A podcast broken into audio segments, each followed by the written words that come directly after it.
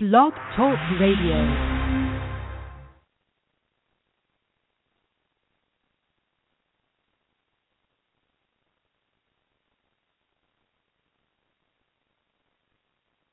Do you solemnly swear that you will support and defend the Constitution of the United States against all enemies, foreign and domestic, that you will bear true faith and allegiance to the same, that you would take this obligation freely, without any mental reservation or purpose of evasion, and that you will well and faithfully discharge the duties of the office on which you are about to enter, so help you God. Congratulations. You're now members of the one hundred fourteenth Congress. Mister Attorney General, will you agree to come before the Oversight Committee without the need for a subpoena in the January timeframe? I will not. Mister Attorney General, will you agree to come before uh, the committee I chair, the Oversight Committee, uh, the one you've produced these documents to, uh, in the January timeframe without the need for a uh, subpoena? Uh, I will consider it, but I will note I've testified four, on four occasions with regard to uh, this matter. I've appeared before you at least on two occasions. You've appeared before this committee. You, your organization pushed back on the request for a joint hearing here today. Not will you consider it, but do I need to serve a subpoena on yourself and Lanny Brewer and the other people under direct investigation of my committee, or will you agree to come voluntarily in the January timeframe before the committee? I will consider any request that you make. I thank you, Mister Attorney General. I now would go to the questions of emails. This is the documents you refer to. Most of these documents, five thousand or so, are in fact emails. Mister Attorney General, I have a question for you. Not one of these emails, in fact, is yours. Aren't you a prolific emailer? No. Don't you email? Yes. Do you have a personal email account and as well as a, uh, an Attorney General's email account? I have an email account at the uh, Justice Department, yes. Do you, do you have a personal email? Yes. Do you regularly email to Lanny Brewer, your former partner, and uh, your number, your head of uh, uh, criminal division? No, I, w- I wouldn't say regularly. There are only a limited number of people who know my email address in the Justice Department. Um, well, well let's, let me cut to the chase. Don't you think it's a little conspicuous in his absence that there's not one email to or from you related to Fast and Furious in any way, shape, or form? There are a variety of reasons why the uh, email, the emails that we have shared with you um, are, are there. We have shared in an unprecedented way um, email information um, that no Justice Department, no Attorney General has ever authorized before. You have deliberative information contained, I guess. In but isn't it true that executive privilege does not flow to the Attorney General, only to the Office of the President? So deliberative process within your department running law enforcement, in fact, doesn't doesn't serve executive privilege. As the, uh, the the chairman said going on, you haven't cited any reason that these would not have been delivered. In making production determinations, we have followed what attorneys general in the past have always used as applicable standards, and these are Republican as well as Democratic um, attorneys general, and the information that we have provided to you has been uh, responsive, has been, um, I think, fulsome, and also has okay. been unprecedented. Well, unprecedented would be an attorney general who knew nothing about something where his own D A G, now his chief, present chief of staff, was intimately familiar. Uh, Gary Grindler was well aware, according to documents provided, of Fast and Furious on March twelfth, two thousand ten. Are you aware of that, that he was aware of Fast and Furious and what its procedures were on March of two thousand ten? It was certainly brought to his attention as part of a regular briefing that he got from A T F, but he did not hear during that um, briefing anything about the tactics. Really? That Is that used. Why in his own handwriting, when he talks about going to stash houses, he clearly understood in a document you've delivered, he clearly understood in his own handwriting what the tactic was.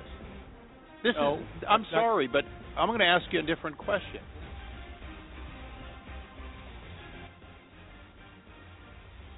Ladies and gentlemen of America, welcome to A J C Radio, and it is Spotlight on Capitol Hill, where tonight we shine the light, the spotlight on Congressman Darrell Issa. And I'll tell you right now, what you just heard is not a fairy tale. It's not something that uh, uh, is from a movie. But I'll tell you right now, look out. Congressman Issa is taking no prisoners, and he's holding folks accountable. Hang on to your seat, folks, as we ascend upon our nation's capital here at A J C Radio Spotlight on Capitol Hill. Hang on.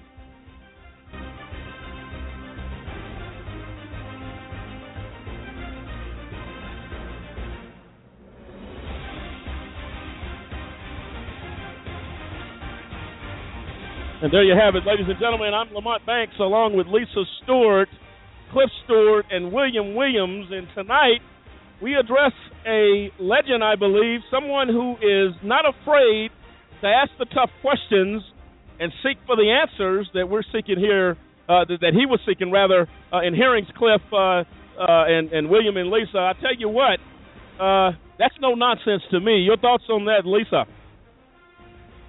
Yeah, he sounds like a no-nonsense kind of guy right there. Most definitely. He sounds like he's going at him, and he's going to get to the bottom of it no matter what no matter what anybody says. He was really going at him right there. Well, the issue is is that we've gone long enough in this country where we don't hold these government uh, administrations accountable. They have to be held accountable, and that doesn't matter on what side of the aisle you may be on, whether you're Democrat, Republican, Independent, whatever you want to call it. Accountability, and we've been, Cliff, we've been talking about this for quite some time. The failure to hold folks accountability gives people the God complex, that they can do whatever they want to do, that nothing matters, and they're not answerable for their actions. You're going to learn tonight on this program that Congressman Issa is one that has set precedent on Capitol Hill, a person that says this is the way it is, and this is what has to be done. And, folks, you want to hang on in there with us. Uh, this is going to be a good one. And, Lisa, read our disclaimer, please. Yes, we just want to remind everyone that we are not attorneys and that A Just Cause does not provide any legal advice. You want to contact your personal legal advisor for all of your legal needs. Also, the opinions expressed by callers and guests do not necessarily reflect that of A Just Cause or A J C Radio. And, as always, we want to thank you for tuning in and choosing to spend a little bit of your evening with us. And thank you for that, Lisa. We appreciate that. Uh, and, and, folks, like we said, tonight, Spotlight on Capitol Hill. Uh, good things happening in our nation's capital. Our congressmen, our elected officials are doing some things that make a difference. And uh, that's where this all boils down to. And we're going to get into the life of Congressman Issa. And I'll tell you what, there's a lot involved, uh, William, as we have been talking uh, earlier, a lot involved with this man. That's, that is, uh, look, uh, we said it before, this is something that is a street term. Whether you're talking smack about the basketball court or the football field, taking no prisoners. And uh, I'll tell you what, he's calling names on this one, isn't he? He sure is. He's definitely calling names. He's, and uh, I tell you, listen to that clip. It, it, it made you kind of cringe. It looked like look, it was like a boxing match. He was throwing punches, and they were landing. So, well, look, here, here's the bottom line, ladies and gentlemen of America. The bottom line is, is that this is something that has to be dealt with. And, again, this is what makes Congress Congress, and that is this. You are going to not always agree. That's the bottom line, and that's why you have two parties. But apparently some things get done in our country with two separate parties, two separate beliefs, but that's what makes this a democracy. People maybe with some different ideas of how to take America forward, but at the same time working with one common goal, and that's to make America uh, the great U S of A, if you will. So, again, we're going to dig into that, and uh, we're going to definitely have a good time with that tonight. Uh, so hang in there, folks. Uh, right now in Washington, D C, in our nation's capital, sixty-five degrees, mostly cloudy. Los Angeles, eighty-three and sunny.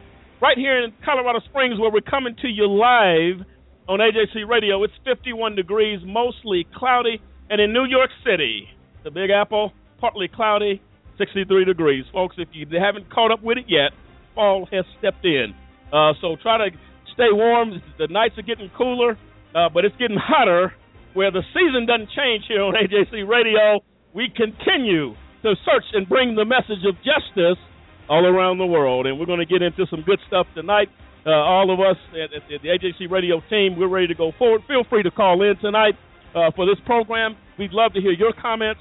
Uh, call in to three four seven, eight three eight, eight nine seven six, three four seven, eight three eight, eight nine seven six.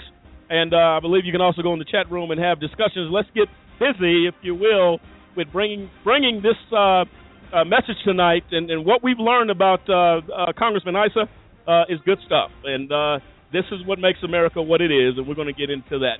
We're going to go now to current events right now. Um, if you haven't heard already, I'm sure you have, and, and Lisa, we talked about this earlier today. Uh, in South Carolina, deputy fired for throwing student, even though uh, she was a minor in a high school classroom, uh, threw her in her sitting chair, broke her arm. Now, it, let, let me try my best to understand the nonsense of this officer. You're not going to understand that, Lamont. No way. This is incomprehensible. Now, I watched the video today, and I said, let me take a look at what all the mayhem is about here. This deputy, number one, you're dealing with a minor in a high school who happened to be on her cell phone or uh, checking or looking at her cell phone, no, maybe from had, a text. Just had it in her hand. Just had it in her hand. He comes, so the teacher gets irritated, calls the school uh, wannabe cop, who eventually calls the deputy sheriff of the sheriff's department, and they send out this huge emergency. We have a problem. A minor in a high school chair looked at her cell phone. Let's get squat together and get this situation resolved. And I'm just talking off the top of my head. I'm paraphrasing for myself. However, they sent a deputy sheriff into a classroom with a minor, a young lady, I believe, who stood about five foot two. He picks up this chair, throws it across the room with her in it. I saw him pick up and slam her into the floor because she would not get out of the chair. Now, what threat with her sitting what what threat with her sitting in the chair did she cause for that for that classroom, Lisa? What threat could she have been that you had to put you put your hands on a minor? You assaulted her is what you did. That's right. So the fact that you lost your job, you need to be brought up on charges. Yep. How Absolutely. do you do that? This girl is five foot two. There is no reason. See, these people have got to quit doing this crap where they're bringing police into the schools.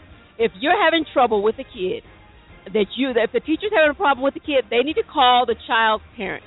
They don't need to be bringing the police into the school, trying to have police handle a kid that won't do what they say. Kids are always, you're always going to have somebody's kids telling you that they're not going to do something that you say.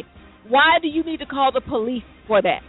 Call their mother, call their father, tell them, come down here and get your child because they won't do what, they won't do what I'm telling them to do. Well, if, I mean, if you're having an issue that's that major that you feel like you need to call the police, call their mama, call their daddy. Tell them, come get your child because they won't listen to me.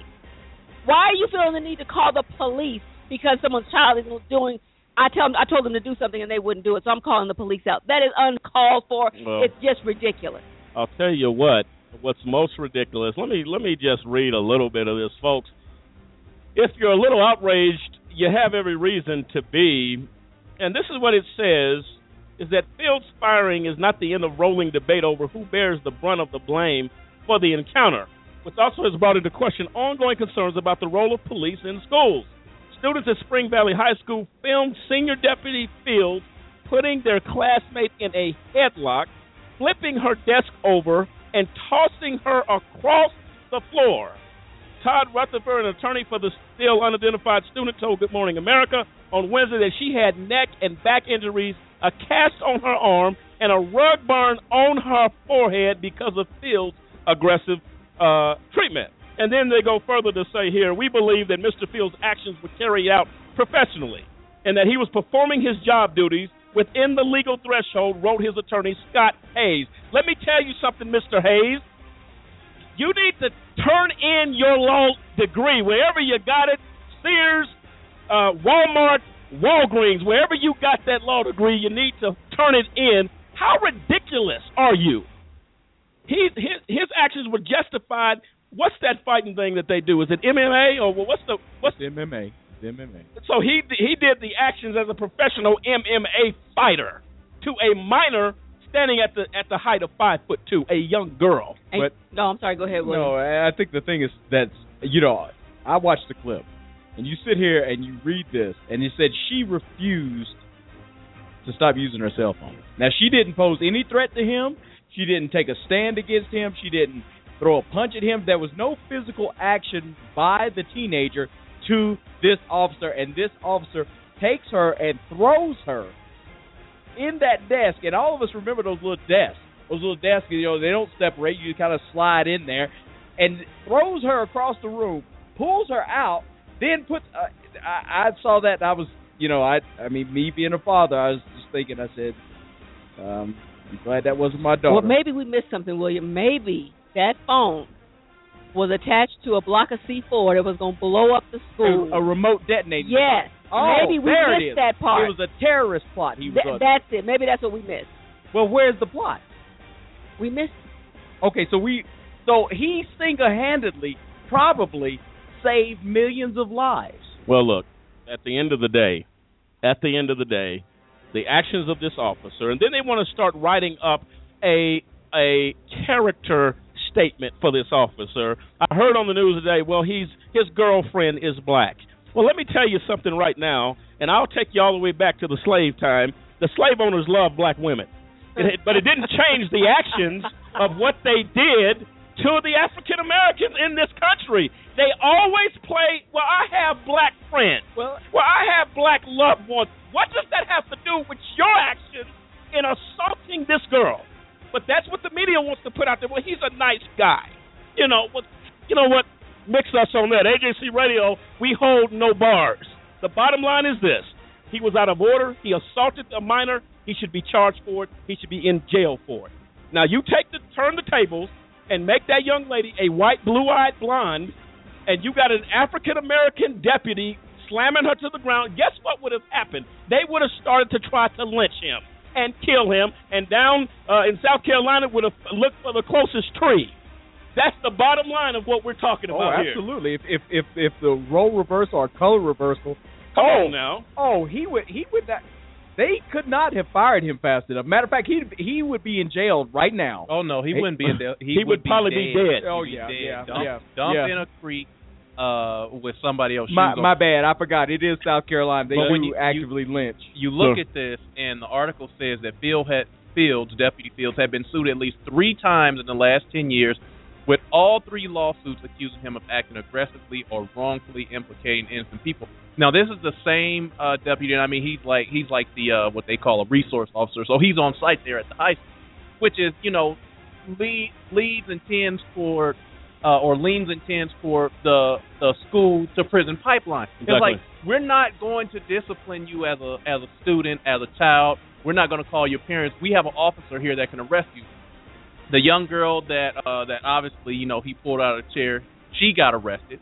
Then one of her classmates who told everybody to start recording, they arrested her as well. So she got held for like uh, eight or ten hours for telling the class to record the incident. See, that is what they're doing now. She has a criminal record that they're now she's going to have to get that record wiped off because she told people, record this, he's abusing this girl. Now, her record, th- th- this should just be like, you know, she should sue him, too. But you look at this, and it's like, okay, we're just arresting him. Now, guaranteed, you go up to, uh, you know, whatever, the White High School, there's no deputy sheriffs in there slamming children around. I can guarantee and they're that, not no. they're not getting arrested for saying, you know, I got my cell phone. I dare uh, a uh, police officer to touch a, a kid's cell phone in a private school. Oh. You go there. You on your cell phone. You grab that kid and man. You mean a public him. school? No, I mean a private, a private school, school where where mostly it's affluent people. Sure. They're in affluent neighborhoods. Mm-hmm. Most of their parents are driving Mercedes Benz and B M Ws and Jaguars and Lexus. Touch one of their children sure. if you want to. That sure, man will you. be fired instantly, yeah. and then and everybody around will be sued. In the in well. this community in South Carolina, he's allowed to break her arm, do all these things. Sure, he's fired, but. He'll go but, you know, she bears else. some of that responsibility. Some of this is her fault as well yeah, because she well, caused the disruption. The sheriff said it. she's the one who started. How? I didn't see her jump up and grab him around his neck and slam him to the ground. Of course, she would have got tased and then four warning shots to the back of the neck. But you, he had you know, the thing the thing about this is that I'm seeing the same reoccurring stupid theme where there is a civil rights investigation going on. You know, I mean, it, it, this is like a cop-out. It's like they need to bring some formal charges. If you want to investigate something, take that video and investigate that. Well, go, I'm sorry, William, go ahead. No, I I, just, I mean, the same thing. It's always the civil rights thing. It's like a cop-out. It's very much a cop-out. We'll financially compensate you because we're not going to bring any kind of real charges against this joke. Well, well, here's the problem. If I go out tomorrow and break somebody's arm in the street, I'm going to jail. Period. That's the bottom. Period. I broke somebody's arm, and there's a rug burn scratched across my forehead. That's assault. This is assault. And we have learned that video cameras don't make a difference to law enforcement, because when Eric Garner was saying, "I can't breathe, get off of me," and you have a clear-cut case of murder, no indictment came down right. in that case. Ladies and gentlemen of America, it's time that we wake up. We are not going to shy away from these issues. We will continue to talk about these issues. And uh, I'll tell you what, this officer, uh, whatever problem he has with African Americans, you can get every statement from every black person in South Carolina uh, down a piece of paper saying, well, he was a good guy. He would, he never would be racist like that. You can pile it all up. But today, what we saw in that video says one thing: a racist bigot. That's what Absolutely. he is. And Absolutely. he assaulted a seventeen-year-old, a minor African-American girl. You can give any excuse you want. It smells the same, and I'll tell you what, it stinks all the way up. So I'll tell you right now, folks, continue to monitor this story. He got fired today. Uh, hopefully he will be charged. Don't hold your breath. America's in trouble when it comes to justice. Ladies and gentlemen, we're coming right back, and we will start tonight. Spotlight on Capitol Hill. Congressman Darrell Issa, a force to be reckoned with in our nation's capital. Hang on to your seat, folks. We're coming right back with Spotlight on Capitol Hill. Stay with us.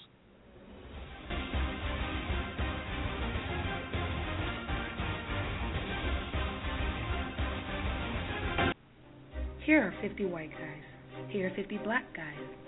Here's how many white guys can expect to go to prison in their lifetime. The chances amount to one out of seventeen. Now here's how many black guys can expect the same thing. The chances are one out of three. Why? Lots of reasons. It's complicated, but one thing is clear. There's a racial bias at every level of the criminal justice system. When blacks and whites commit the same kind of crimes, blacks are more likely to be arrested. Once arrested, they're more likely to be convicted. Once convicted, they're more likely to serve longer sentences. Look at the numbers in America's so-called war on drugs. About fourteen percent of America's drug users are black, as are about a quarter of drug sellers. Yet blacks are thirty-four percent of people arrested for drug crimes. And those convicted of drug crimes, forty-six percent are black. By the time we factor in sentencing, there are actually more black drug offenders than white ones in state prison and federal prison. In the end, the incarceration rate for drug crimes is ten times higher for blacks than it is for whites.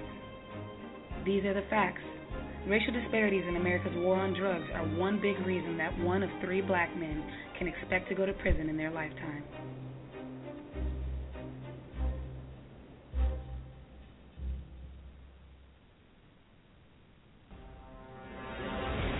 Ladies and gentlemen of America and the A J C family, to all our listeners across the U S A, the month of December will prove to be one of reflection. As A J C Radio looks back on a year in review, we will be playing our top eight programs for the month of December.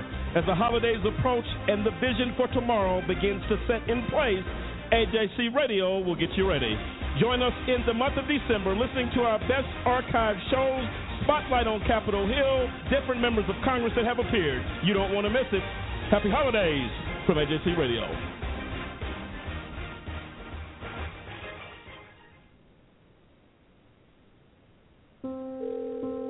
This is Julie. How may I help you? My husband and I just got in a fight, and he hit me. With one call, you don't have to be a victim anymore. These fights are getting worse. I don't know what to do. With one call, you can end the cycle of violence. We're glad you called. The first thing we want to do is to ensure your safety. With one call, you can change everything. To speak to a domestic abuse victim advocate, contact your local family advocacy program.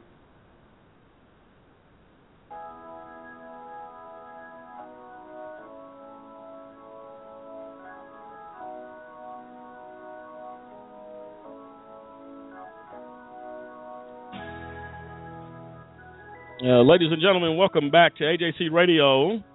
Spotlight on Capitol Hill, where we are shining the light tonight on Congressman Darrell Issa. And uh, uh, Congressman Darrell Issa represents the people of California's forty-ninth Congressional District in the United States House of Representatives, a seat he has held since two thousand one The forty-ninth District includes Camp Pendleton, the largest Marine Corps training facility in the United States, and the northern portions of San Diego County, southern Orange County. Congressman Issa and his wife, Kathy, live in Vista, California. They have one son, William, and celebrated their thirtieth wedding anniversary in two thousand ten. Uh, as we look a little bit, William, Cliff, Lisa, into Congressman Issa, uh, we said last week on this program that we began to look at the man of Congressman Issa, uh, of the people that we spotlight here on this program. It's very, very important that we look into their life. Now, what brought them to the point of uh, of Congress that motivated them to feel like they could make a difference? It says here, as a senior in high school, Issa enlisted in the Congressman Issa in, enlisted in the United States Army. Uh, through his Army service, he received the R O T C scholarship and graduated with a degree in business from Sienna Heights University in Adrian, Michigan. Upon graduation, Congressman Issa was commissioned as an Army officer and ultimately obtained the rank of captain. He completed his active duty military service in nineteen eighty and turned his interest to the private sector. At the height of his career in business, Congressman Issa served as C E O of California-based Directed Electronics, a company that Congressman Issa founded and built in the mid nineteen nineties to become the nation's largest manufacturer of vehicle anti-theft devices, including the highly successful Viper system. Uh, William and, and I remember the Viper, I mean, the big, big time. Uh, seems like Congressman Issa, and give me your thoughts on this, William. Uh, he's walked a few separate areas, which gives him some uh, some cred, if you will, of how to interact and deal and have the, the position he takes many times for holding people accountable. He's been in corporate America. Uh, he's been in the U S. Armed Forces. He has seen quite a few things in that, and that's just a couple of uh, a few things that, that he's done prior to making it to the seat in Congress. Your thoughts on that? Well, I, th- I think it's, it shows that he has... Um You know, he has a track record of, of basically just saying, you know, people need to help be held accountable. The buck will stop with me. Um, you know, as a C E O of a company, it says here that he was extremely successful. I mean, Viper, of course we remember that. But he had to to be the founder of that organization and sure. build it out. That meant the buck stopped with him. Sure. He had to drive it. He really had to drive it. And probably he learned a lot of that from his experience in the military. I mean, even to to go to the R O T C program, to be commissioned, uh, he had his degree, and to continue on to become a captain in, in the Army. Sure. Uh, this man, he really, he's he's driven. I would say that. He he's definitely has a track record here of being driven and being successful and saying, you know what, we to be successful, we have to be accountable. For my actions, I have to set milestones and goals. I have to move forward and make those things happen. No, absolutely. Cliff, When you when you talk about a man from California, you know, Congressman Issa has a reputation really of no nonsense. He doesn't hold back. Uh, he doesn't. He believes in what he believes, and we're going to get into that tonight. Uh, very vocal, uh, Cliff, on the I R S corruption situation there. Very vocal on the Fast and Furious uh, situation. This is a man that, through his experience, uh, and I'm going to get to you, Cliff, here in a moment. It says here really quickly. Um, As congressman, as a congressman and leader in California grassroots politics, Congressman Issa championed the cause of smart, efficient government and has pushed legislation to balance the federal budget and promote transparency across the federal bureaucracy. Why is that? Because transparency is so very important, because that's where the mistrust of the American people come in when people fail to be transparent. That's right, and and without transparency, I mean, you, you look at the clip that was paid, played earlier when he's talking to the Attorney General Eric Holder, uh, former Attorney General. It, he wasn't. The thing is, he's not asking him any anything great, anything sure. out of that you would think. Oh, this is this is some crazy request that he's got. He's saying, look, the American people's lives were lost during the Fast and Furious. Uh, You know, during during that issue, during when they had that that uh, that task force or whatever, lives were lost. And Congressman Issa saying, "Look, we need some accountability. You cannot come here and tell us you don't know anything about what's going on when this happened under your watch. This happened. You had to sign off on it." He's saying, "Look, the American people have the right to have this transparency of Congress and uh, all of the." Uh, departments of the United States, including D O J, everybody who works for the American people, you need to be transparent. And the one thing that that you really have to understand about that is that a person is not trying to expose other people when they're crooked as well. If you have a person that's crooked, they want to cover everybody up. They they want to say, no, we don't want to be transparent because if I force you, then you're going to end up forcing me. If I make you show your hand, you're going to make me show my hand. If I expose your skeleton, you're going to make me expose my skeleton. So you're knowing that uh, Congressman Issa is saying, hey, I got all I got all my chips on the table. You put yours out there as well. Let the American people know what you're doing, what why you're getting paid by them.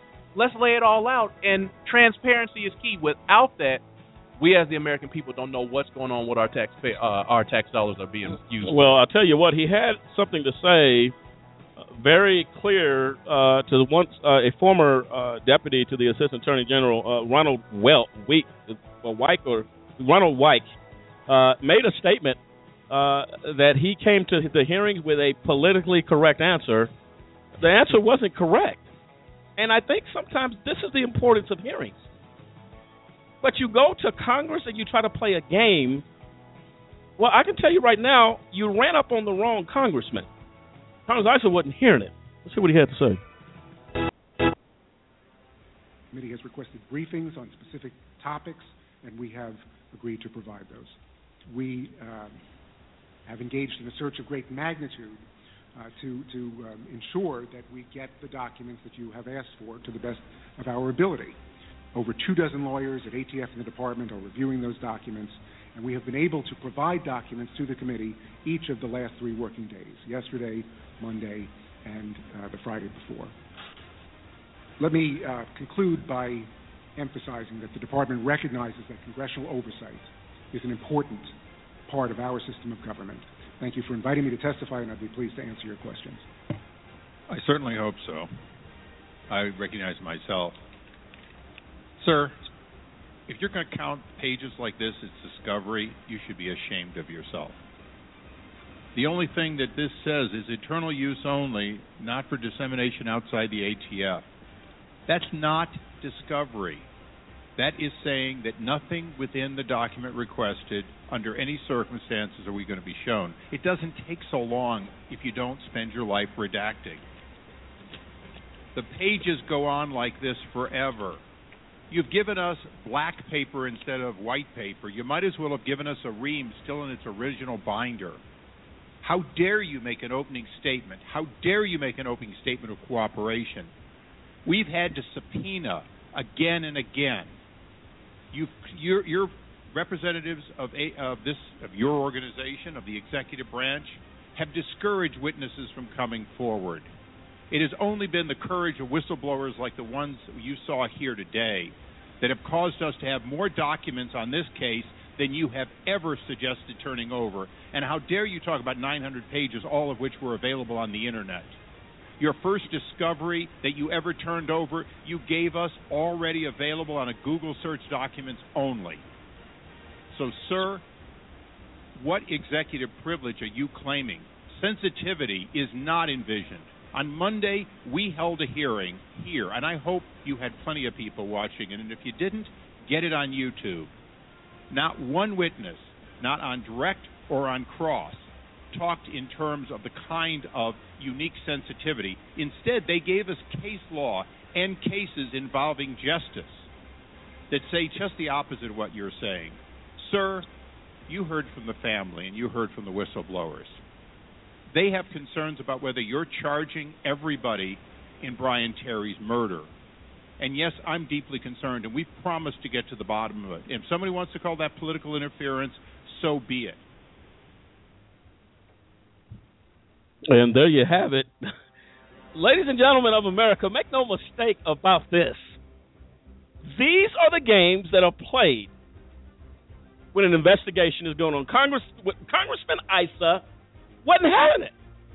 You're going to come here, and he exposed them to the American people. And he invited them, if you didn't see it, take a trip out to YouTube to look at the hearings, look at the actions. And this is crazy stuff. And this is why, Cliff, the mistrust by the American people, when, you, when you're talking about organizations of the administration in Washington when you see stuff like this, this is what causes America to think, you know what, we have we have double justice. That's exactly right. This is what makes the common American citizen say, all everybody in D O J, from Eric Holder down, was above the law. Because they just, like like uh, Congressman Heiss said, you might as well have given us a ream of white blank paper still in the past. Because all you did was give us sheets of black paper with everything redacted, and redacted just means everything is crossed out. And but I tell you, the one thing that really stands out with what he says and tells you the type of person he is is when he said, if you want to call that political interference, so be it. We are going to get to the bottom of this. We will find out and give this man's family an answer. You're talking about people died, people were murdered, people were gunned down, and they want to come in with sheets of paper with all of the information crossed off saying, no, we don't. And then Lyons saying we gave we've given you unprecedented unprecedented amounts of documentation with nothing on it. But that statement where he said, if you want to call that political interference, so be it. We're going to get to the bottom of this. The American people deserve an answer. That well, is that that is that's what I'm talking about right there. Yeah, and it, it's one of those things that, you know what, it makes you very very grateful that we have somebody in Congress that, and this is what you have to have. You got to have people that are willing to step up to the plate. You can't stay in the dugout, and that's a that's a baseball analogy. You have to get out the dugout, pick up the bat, and, and step up to the plate. Congressman Issa is doing that, but he's going to make his teammate and the people he works with also accountable for their actions. If you're in the dugout playing baseball and your pitcher just is throwing it like crazy, somebody's coming out on that mound to say, what are you doing? Do we need to replace you? That's personally an analogy, uh, uh, William. I see where Congressman Issa is concerned. Well, I, I, I like your analogy. One thing I'd add to it is you got to take a swing. And that's what Congress, Congressman Issa did. I mean, it, that's what it was. They threw a bunch, a bunch of just crap and said, here you go. Take this paperwork. Have fun. He called them out. He's, I mean, you might as well. And Cliff said it. You might as well left the paperwork as it was. Or you just send us black doc, blank or black black out redacted mm. documents. I don't care. I mean, that's what basically we would say. I don't care. You said that, you sent this thinking that we were just going to take it and, and go away. Well, they act like nobody was going to look at the document. You send me a sheet with just completely blacked out saying that this is not for dissemination outside of the A T F. Did you think nobody was going to see that, that it was just going to come in in a box and going to be left there? But, see, I think the thing is, do you think you guys are above the law that you should be enforcing? That's what it is. You're thinking, you're thinking we're going to get away with this because we were elected, we were appointed, and no one calls us in question. But he's saying, no, I'm calling you in question. You're here. This, this assembly of my peers are those that were elected by the people, for the people, to represent the people. You are here to enforce the laws that are for the people. You are running rogue. You give us this crap. Now we're holding you accountable. And then, tell us. And then he makes a statement saying, uh, you know, we understand that, you know, uh, these congressional hearings are very important to the transparency to the American people. When you've given nothing, nothing, you... You have not even released... I mean, do they even still to this day know how many guns the A T F passed off in Fast and Furious? And he comes and all you have are these sheets of paper that here, here's, here, here's, here's all of the documentation. We're, we're as transparent we're as, transparent as, as this wall I'm looking at. And with then, then he got him and said, you gave us stuff that was already available on Google. Yes. How is that? So how is that exactly right? That, I mean, that was in the public domain, right? Right, it's already in the public it, domain. It was already in the public domain, so it was already filtered. And, and and that's the thing. It's I mean, you have to appreciate this guy saying, no, you are going to be accountable. You gave us this. All right, I'm calling you out right here in front of everybody else. You're going to produce this. And, and we're going to get into some more about the, uh, the Fast and the Furious scandal, uh, some things that happened there. I mean, folks, Uh, I'll tell you right now, Fast and Furious is not something that's lightweight. This was a major issue in our country, and lives were lost as a result of those things uh, happening. Uh, goes further to say, uh, uh, here as as congressman and leader in California grassroots politics, Congressman Issa championed the cause of smart, efficient government has pushed legislation to balance the federal budget, and I, I got to the point of promote transparency across the federal bureaucracy. In two thousand three, Congressman Issa was the architect behind the successful popular uprising to recall former Democratic California Governor Gray Davis. Uh, Congressman Issa currently is a member of the House Judiciary Committee, where he serves as chairman and of the subcommittee on courts, intellectual property, and the Internet, uh, and the House Foreign Affairs Committee. Committee, excuse me. He served as chairman of the Oversight and Government Reform Committee during the one hundred twelfth and one hundred thirteenth Congress, uh, which speaks to the Fast and the Furious, the I R S cover-up, all of those things. Uh, previously, Congressman Issa served on the House uh, Permanent Select Committee on Intelligence, the Energy of Commerce Committee, and the Small Business Committee. As the holder of thirty-seven patents himself, Congressman Issa has been uh, vigilant about protecting the intellectual property rights of artists and other entrepreneurs to help protect America's position at the forefront of innovation and creativity in the entertainment and technology industries. His successful efforts to fight human trafficking along the United States border has resulted in tougher laws, stiffer penalties, and more consistent enforcement. Cliff, I want to go to go to you here on intellectual property. Um, that he is saying he is about protecting the rights of entrepreneurs. Uh, inter- intellectual property consists of what? Well, intellectual property is, you know, patents, uh, your, um, what do you call it, your engineering documents, sure. uh, your, basically, the way that you produced your product. So that has to be protected in everything from technology to manufacturing, software, everything. Your intellectual property is how you came up with your product. Okay, I got a question for you, Cliff. I'm headed down B Street. Do you know which street I'm going down right now? Oh yeah, you're going down what? to the uh, to the software built by I R P six, and has been illegally held by the F B I. And Congressman Issa, if you're hearing this program, uh, we intend to forward some information to you and hand deliver it if necessary, about some corruption in the F B I, Cliff, here, right here in Colorado, who refused. They said he's he's chairman of the of the subcommittee that oversees courts. I see something building here. What about you, Cliff? Oh yeah, absolutely. I mean, this is the this is the man who, who you go to when you, you have a problem with a judge. He has oversight. You have a problem with uh, the F B I stealing your intellectual property? He's got oversight. So you just wow. j- j- take it take it to Mister Issa and see if he doesn't handle the issue for you. Well, I tell you what, I got goosebumps right now. Ladies and gentlemen of America, if you're looking for a warrior to go to war and and, and seek justice in an inju- an unjust world, well, I found the warrior. His name is Congressman Issa. Lisa, when you hear about Congressman Issa, he's he's not a person that's going to shy away from anything, because I believe his conviction tells him to step to the plate. And as William alluded to, the analogy, swing the bat. Absolutely. He's definitely he's definitely the man you want in your corner when you're dealing with an issue like that. He's definitely going to, he looks like the type of man who's going to take charge and take care of it. I mean, this is something, folks. Ladies and gentlemen, make no mistake about it. This is what makes America what it is. This is what democracy is supposed to be about. And this is why Spotlight on Capitol Hill deals with these issues. Because a lot of people, well, who do I go to when I'm in trouble and I'm dealing with this? We shine the light on members of Congress who are stepping to the plate, who are there, and their record, William, speaks for itself. Yes. As far as the action that uh, that they want to bring and hold people accountable.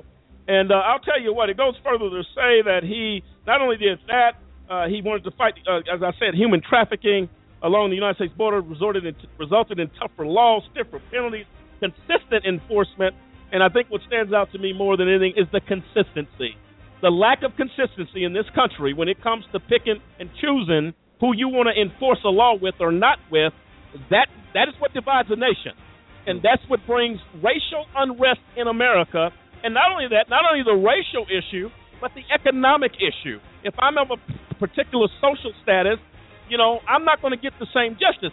Congressman Issa, He said the he said we told the American people, this is someone's mother and father who are grieving the death of this Border Patrol agent who was killed as a result of this illegal activity that is so hush-hush on the Capitol on Capitol Hill uh, in Washington as far as Fast and the Furious.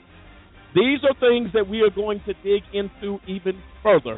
Ladies and gentlemen, Hang on to your seats, grab you some barbecue if it's not too cold at your location, and sit down with us tonight. Stay with us, because guess what? We're going into the jungle, and we found a lion that you don't want to mess with. His name is Congressman Darrell Issa. Come on back with us. This is Spotlight on Capitol Hill Thursday. We'll be right back.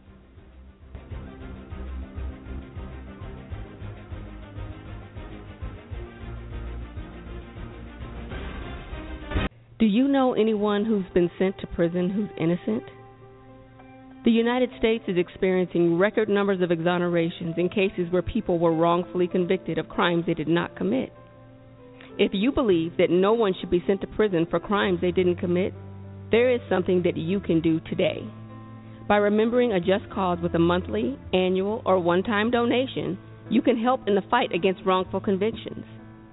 Call a just cause at eight five five, five two nine, four two five two. Or visit a dash just cause dot com and click the donate button. A Just Cause is a five oh one c three. Wrongful convictions are wrong. Let's be the voice of those who can't speak from behind the wall.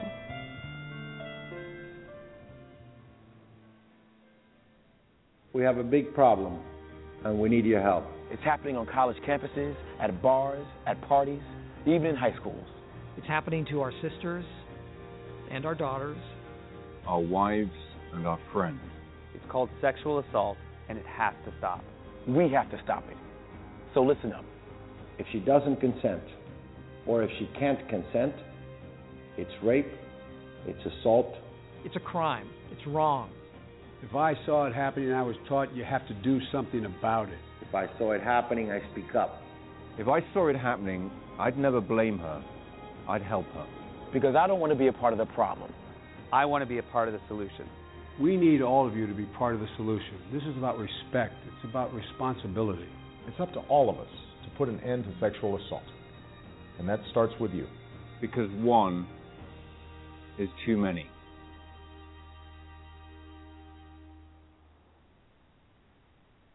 Ladies and gentlemen of America, Let's Talk is kicking off on November tenth. Bernard Kerik will be here, former N Y P D commissioner, first responder, and best-selling author. Bring your copies, book signing available. Come to Colorado Springs Fellowship Church, seven p.m. Tuesday, November tenth. For further information, call seven one nine, five nine seven, eight eight zero zero, four fifty-one Winchon Place. Bernard Kerik, a major force in law enforcement and criminal justice reform. You don't want to miss it. Be there November tenth. We'll see you there.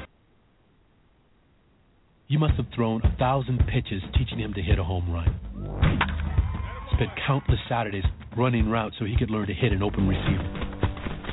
Endless afternoons teaching him how to hit the three-pointer. But how much time have you spent teaching him what not to hit? Teaching boys that all violence against women is wrong is one of the most important things a man can do.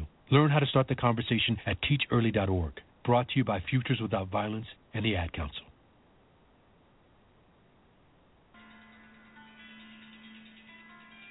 I never thought we would be here today. I never thought this point would come. Throughout eighteen months of investigation, through countless areas of negotiations in order to, in order to get the minimum material necessary to find out the facts behind Fast and Furious and the murder of Brian, Border Patrol agent Brian Terry, I always believed that in time we would reach an accommodation sufficient to get the information needed for the American people, while at the same time preserving the ongoing criminal investigations. I'm proud to say that our committee has maintained the ability for the Justice Department to continue their ongoing prosecutions. Neither the majority nor minority has allowed any material to become public that could compromise that. However, the facts remain. Fast and Furious, the Department of Justice permitted sale of more than two thousand weapons that fell into the hands of the Mexican drug cartels was both reckless and inexcusable, and it clearly was known by people, both career professionals and political appointees, from the lowliest member on the ground in Phoenix to high-ranking officials in the Department of Justice. But that's not what we're here for today. Today, we're here on a very narrow contempt, one that the Speaker of the House, in his wisdom and assistance, has helped us to fashion. Let it be clear, we still have unanswered questions on a myriad of areas related to Operation Fast and Furious.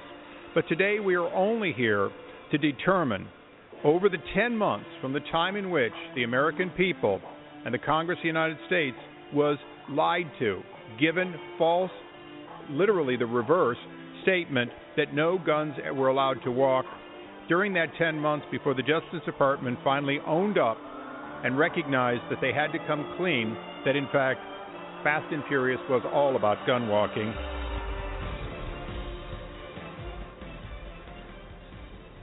Thank you, and welcome back, ladies and gentlemen of America. I'm Lamont Banks, along with Lisa Stewart, Cliff Stewart, and William Williams. Spotlight on Capitol Hill. The clip you just heard was Congressman Darrell Issa calling for accountability, Cliff, in a Fast and Furious, and I'll tell you what, it's not the Hollywood production with Van Diesel. This is the Fast and the Furious illegal actions by the Department of Justice, over two thousand weapons. Yes. If you know anything about the Mexican cartel, two thousand weapons given or sold to. How insane is this? Well, the the the whole the whole uh, thing with this this Fast and Furious, you know, sting was supposed to be they're gonna they're gonna sell these weapons to the drug dealers, members who are possibly part of the cartel. Let them walk into Mexico. That's where they messed up right there. But you let them walk into Mexico, and then you're supposed to track the weapons to the drug cartel and say, okay, you have these American weapons that came from the uh, uh, from the A T F. So now we have you, and we can arrest you. Well, who's going to give you jurisdiction in Mexico? The I mean, the, the military in Mexico uh, is not going to help out America. The drug cartel is not going to help out America. Who did you think was going to follow them in there and say, okay, you have an A T F gun, now we're going to arrest you and, and prosecute you with it? So instead, you end up with them, you know, end up using these guns, killing people. One of the people who died was this border agent. Sure. And Congress has been trying to get to the to the uh, to the bottom of it. And the reason I chuckled was because when they finally did get the, the emails from Eric Holder, I mean Eric Holder, he's calling he he's calling Issa names, he's calling Grassley names, he's saying, you know, all of their cronies, uh, calling them idiots and all these things, and it. It is such, you, when you look at it and you look at the entire scope of what happened, you say, okay, did the A T F and D O J, did they really think that, they just, it, it was just like they thought nobody was going to ask them any questions. Like, well, I hold this position, I'm above the law. That is what it, what the bottom line, it boils down to. They felt like they were above the law and that the American people would never find out what happened with this Fast and Furious. And when you look at it, it's disgusting. It is, I mean, it It is just a slap in the face to America. Well, it, it, you see the persistence of Congressman Issa. He's not letting it go. You ever seen a dog with a toy in his mouth and you try to pull it from him? Oh, yeah. He'll drag you across the floor depending on his size. He's not letting it go, especially if it has the indication that it's a treat. But I'll tell you right now, folks, Congressman Issa would not let this go. The, per, the persistence, the... The constant calling, hearings before Congress.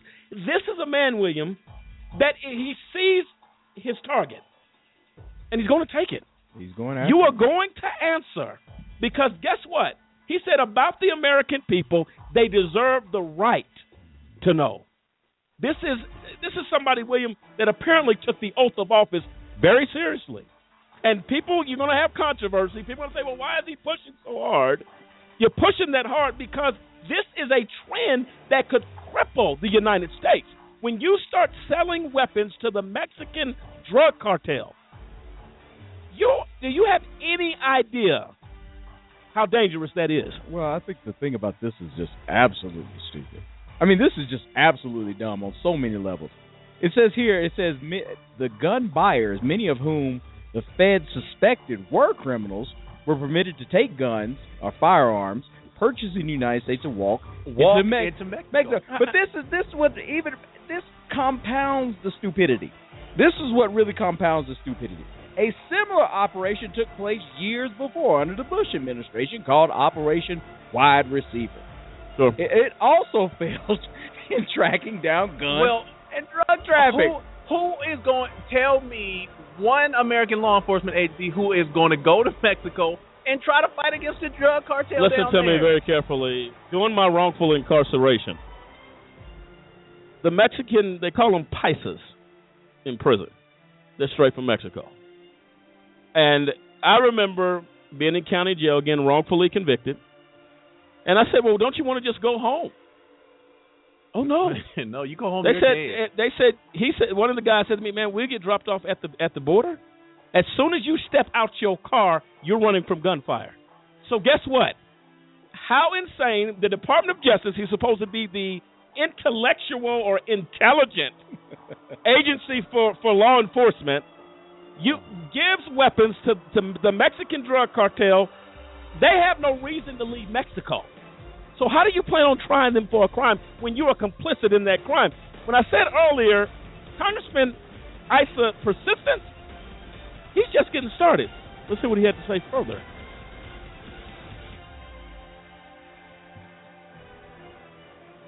And they're getting that t- together, folks, uh, what he's talking about in regards to that. Uh, so we're going to get that to you as well. Uh, but I tell you what, Lisa, when you hear something like this, you're a mother, okay? If you know your, your federal government is actually uh, allowing, all we see on the news is death and violence to the Mexican cartel that's going on in Mexico. How do you feel about somebody with the highest power in law enforcement? They said, we don't allow guns to walk. We, we would never do such a thing. But the evidence is contrary to that. How does that make you feel as a, not only a mother, as an American citizen? Well, Lamont, I mean, you look at the situation, and it's just, I mean, you see how how easy it is for a person to get involved in criminal activity. They make it they make it easy. They make they make getting involved in the drug scene, in the in the gun scene. They make it so easy for people to get involved in that and get and they make it. You have black people going to prison all the time. Every time you look up, there's somebody else being locked up for something. And when you have all this stuff going on, it, you see more and more people going to prison, and it's like they make it, they put it out there so that you can get more people in prison. You got it's like they, they set it up that way so that you, they can get more people locked up. But it what it goes to to me, William Cliff, Lisa, how deep does the corruption go when American lives? This is a this is an agent at the border who was there to protect the border. Your actions cost them not only how many other people have died with those two thousand weapons yes. that walked. Yeah. Yes, Congressman Issa is not he's not taking it. He should not take it. People want to criticize Congressman Issa because of his push and push. If that's your son that was killed on the border, would you want somebody to stop seeking justice? Congressman Issa is one that continues to seek for the answers. Here's what he had to say. Uh, Mister Attorney General, uh, our, our investigators have seen thirty-four of the thirty-five admitted uh, emails that violate the Federal Records Act. Uh, they have only seen the to and from. They have not seen the, the deliberative contents, and they have not seen the remainder of the twelve hundred emails.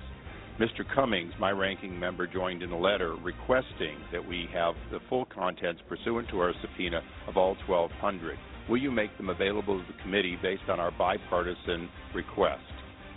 I will certainly look at the request. It's not something that I have personally been involved in, but I look at the request and try to be as responsive as we can. I'm sure there must have been a good reason why only the to and from parts were provided. Yes, you didn't want us to see the details.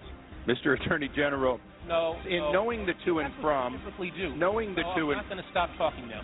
Uh, yeah, Mister Characterize something as something. Uh, Mister Chairman, would you inform the witness as to the rules of this committee? Appropriate and is too consistent with the way in which you conduct yourself as a member of Congress. It's unacceptable and it's shameful. The uh, gentleman uh, has the time, and the gentleman may ask the questions uh, that uh, he deems right. appropriate. Well, there you have it, folks. Uh, you know, I'm at a loss.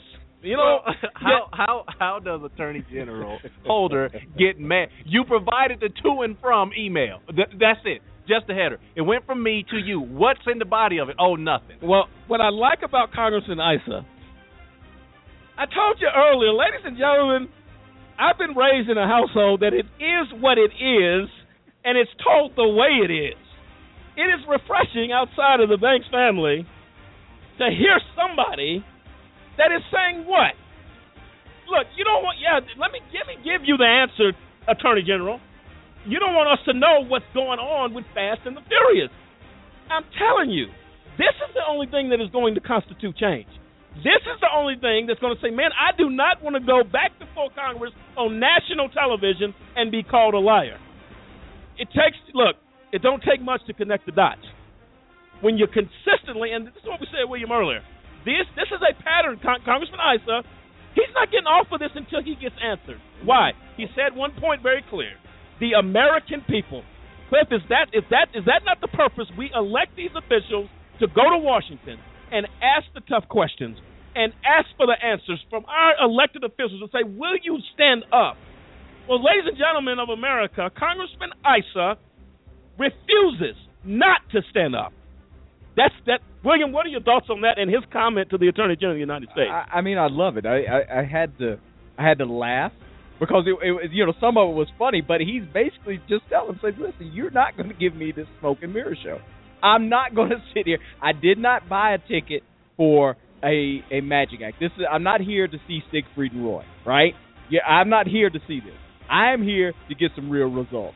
I'm here for you to tell me exactly what I need to know. I'm asking you point-blank questions. Even in the first clip, he said, well, let me ask you another question. Let me rephrase. Let me just boil this down to you so it gives you no room, no margin for error. You can't, you know, weasel your way out of this. Answer this question. And then, he, then Eric Holder gets upset. He gets upset because the bottom line is, you know you're wrong. You know you're wrong. Now you're being called in question. And as, and as it should be, and Uh, it's not just the Department of Justice that he has issues with, uh, but the Department of Justice, everything is monitored uh, as far as the I R S, as far as the, uh, the the issues, the F B I, whatever you want to call it, whatever comp- uh, organization's administration head, if you will, they're answerable to the, they're supposed to be answerable to the Department of Justice. If you come across the Department of Justice not doing the right thing, well, how are you going to monitor the I R S or the F B I for their actions when your actions now are questionable? That is the question, ladies and gentlemen. Congressman Issa went even a step further. Not only did he deal with Fast and Furious, he says now the biggest, uh, one of the, the largest uh, uh, organizations of the administration, the I R S, I believe they said, if I'm not mistaken, employs over ninety thousand Uh, employees at the I R S here in the United States. He went after them. And why did he do it? Because they began to do things, uh, targeting conservative groups, getting five oh one c's, uh, trying to get their five oh one c nonprofit status. They began to target these organizations. Who's the man that stepped in front of the bus and said, we're not going to allow it? Mm-hmm. Cliff, who was he? That's Congressman uh, uh, Darrell Issa. There you and go. When, and when you look at it, I mean, he didn't just say this, you know, in a hearing. Issa, Congressman Issa, excuse me, he drafted a House resolution saying that he recommends that the House of Reps find Lois G. Lerner, who was the former director of exempt organizations of the I R S, that they find her in contempt of Congress for refusing to comply with a subpoena. He didn't just say, okay, we're just going to say it and we're going to have a hearing. He drafted a resolution, said, I want, I'm drafting a law especially for you, Miz Lerner, that you be held in contempt for not complying with the subpoena. Now, if you look at, they can, you you you can be basically held in contempt, and in, in contempt, you know, you end up, you can go to jail or they can sanction you. Now, if they can form a, uh, a contempt and, and come up with a resolution against the former director of the I R S, then you look at the I R P six case. You look at Judge Christine Arguello. You look at the fact that there were government witnesses who would not comply with the comp- with the subpoena that were provided. She did nothing to uphold those subpoenas. It's people like Congressman Issa who have that type of oversight that says, look, we will not only hold Lois Lerner, former director of the I R S, in contempt, we can hold a judge in contempt, we can hold a prosecutor in contempt, we can come get you for breaking the law, because the same uh, you know laws that we hold the American people up to, those same standards of of, of uh, basically not breaking the law, we now government officials, you're held to that same standard. And that is what the American people need, is someone in Congress to say that none of us are above the law. We all have to abide by the same law. We all are American citizens, no matter if you're the Attorney General of the of the United States, no matter if you're uh, if you're the director of the I R S, no matter if you're a judge or a prosecutor, you are held by the same law. It's only fair. That is what Congressman uh, Issa brings, and, and, and that's what it is. And William, I'm going to get your comments on that here momentarily. Congressman Issa goes. He he again asked the question of the I R S, and, and Cliff, you went to uh, uh, Lerner, Uh, who claimed the fifth. We're going to play that clip where Isis did not lift up anything. She kept saying, I plead the fifth, I plead the fifth. He continued to ask the question. You know why? It's on the record that you are avoiding prosecution. Mm-hmm. That's what you're doing. And uh, let's hear what, let's hear what he had to say about when the I R S began uh, to get out of control. Let's hear what he had to say.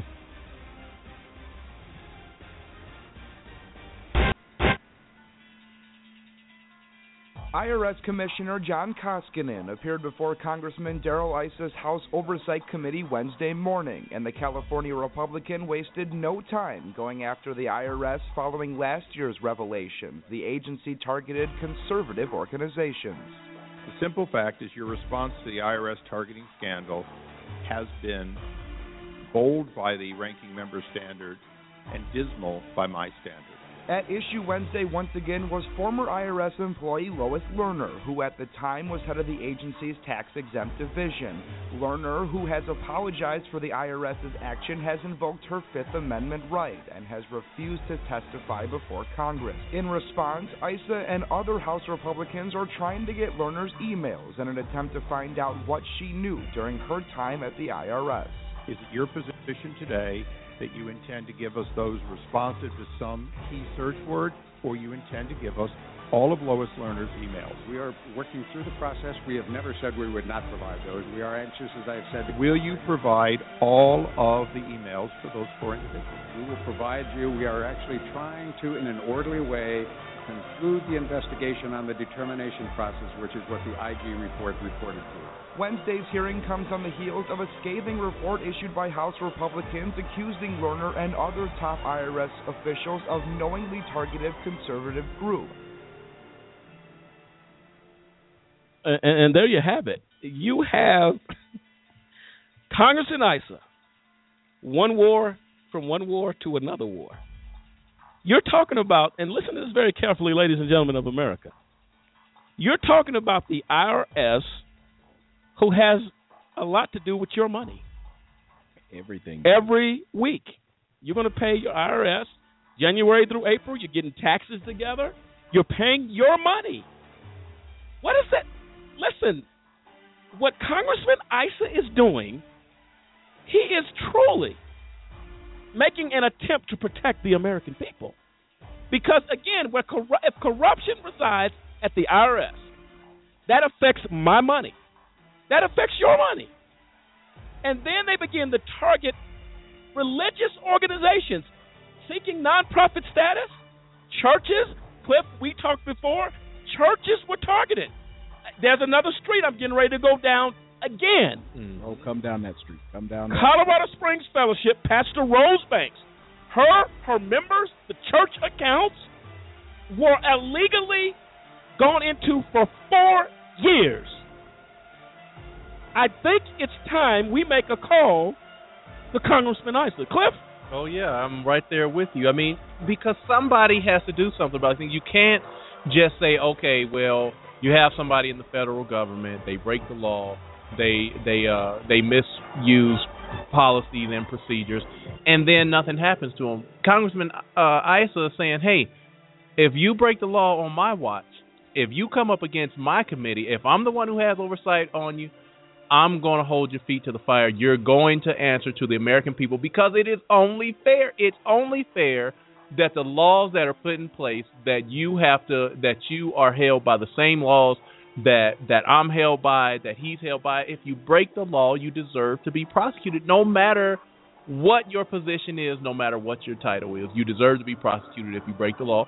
And Congressman Issa, I mean, that is the stance that he takes. When you're taking a stance against the I R S, against the Attorney General, against the uh, A T F, against D O J, no, nobody is exempt. Nobody, you know, gets away with, with breaking the law. Look, that's just the way it is. I'll tell you, like I said before, it may be a little chilly outside tonight where you are. But I'll tell you, the fireplace is burning here at A J C Radio, where we have found and came and come across, if you will, the lion in the jungle, man. That's just, there's no other way to say it. These are the things that are meant to protect America. When you get, when you're tired of getting upset about how Congressman Issa is talking to you, deal with what he's asking you. That's true. And give him an answer. That's because true. At the end of the day, take the emotion out of it. These are the lives of the American people. This is why Congressman Issa continues persistently asking for the truth.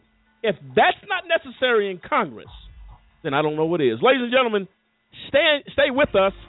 We're coming back with the continued uh, spotlight on Capitol Hill with Congressman Darrell Issa. And, man, it is heating up here at A J C Radio. Spotlight on Capitol Hill, Congressman Darrell Issa. We dig even deeper. We're coming right back. Stay with us.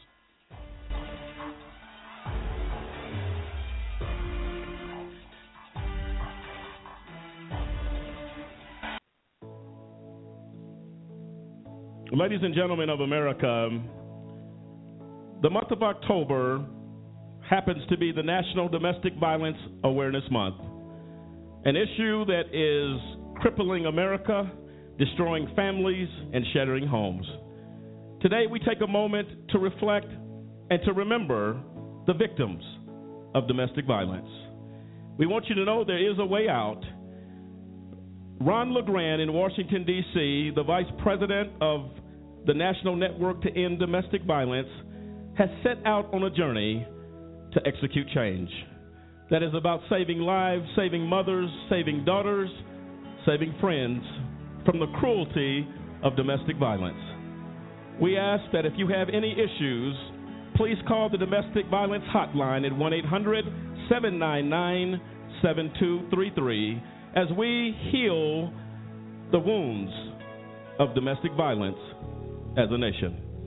A J C Radio takes a moment to remember the victims, and our fight will always continue.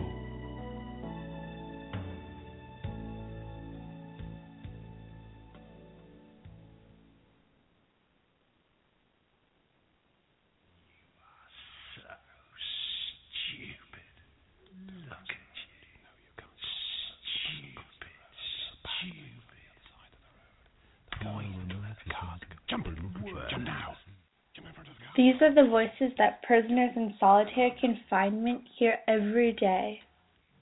Out of Arizona's total of two thousand seventy-six prisoners held in solitary, thirty percent are taking prescription medication to deal with mental illnesses, and eleven percent have diagnosed schizophrenia. Experts report that the extreme and prolonged isolation exacerbates pre-existing conditions and appears to even cause mental illness in prisoners who were not previously ill. While prisoners deserve punishment, Arizona can do better. We need to change the solitary confinement rules. Unlike any other states, Arizona prisoners are held in eight by ten cells for at least twenty-three hours a day, with no windows and virtually no human interaction. Perhaps the best way to fix solitary confinement so it strikes a balance between punishment and humanity is to decrease the size of solitary units. Colorado, Texas, Mississippi, and Illinois have decreased the size of their units, only admitting prisoners who need the rehabilitating experience, and have saved over six million dollars without compromising prison safety. A study produced in Colorado reported that after decreasing the number of solitary units, prisoners experienced an improvement in overall mental health of the confined inmate population.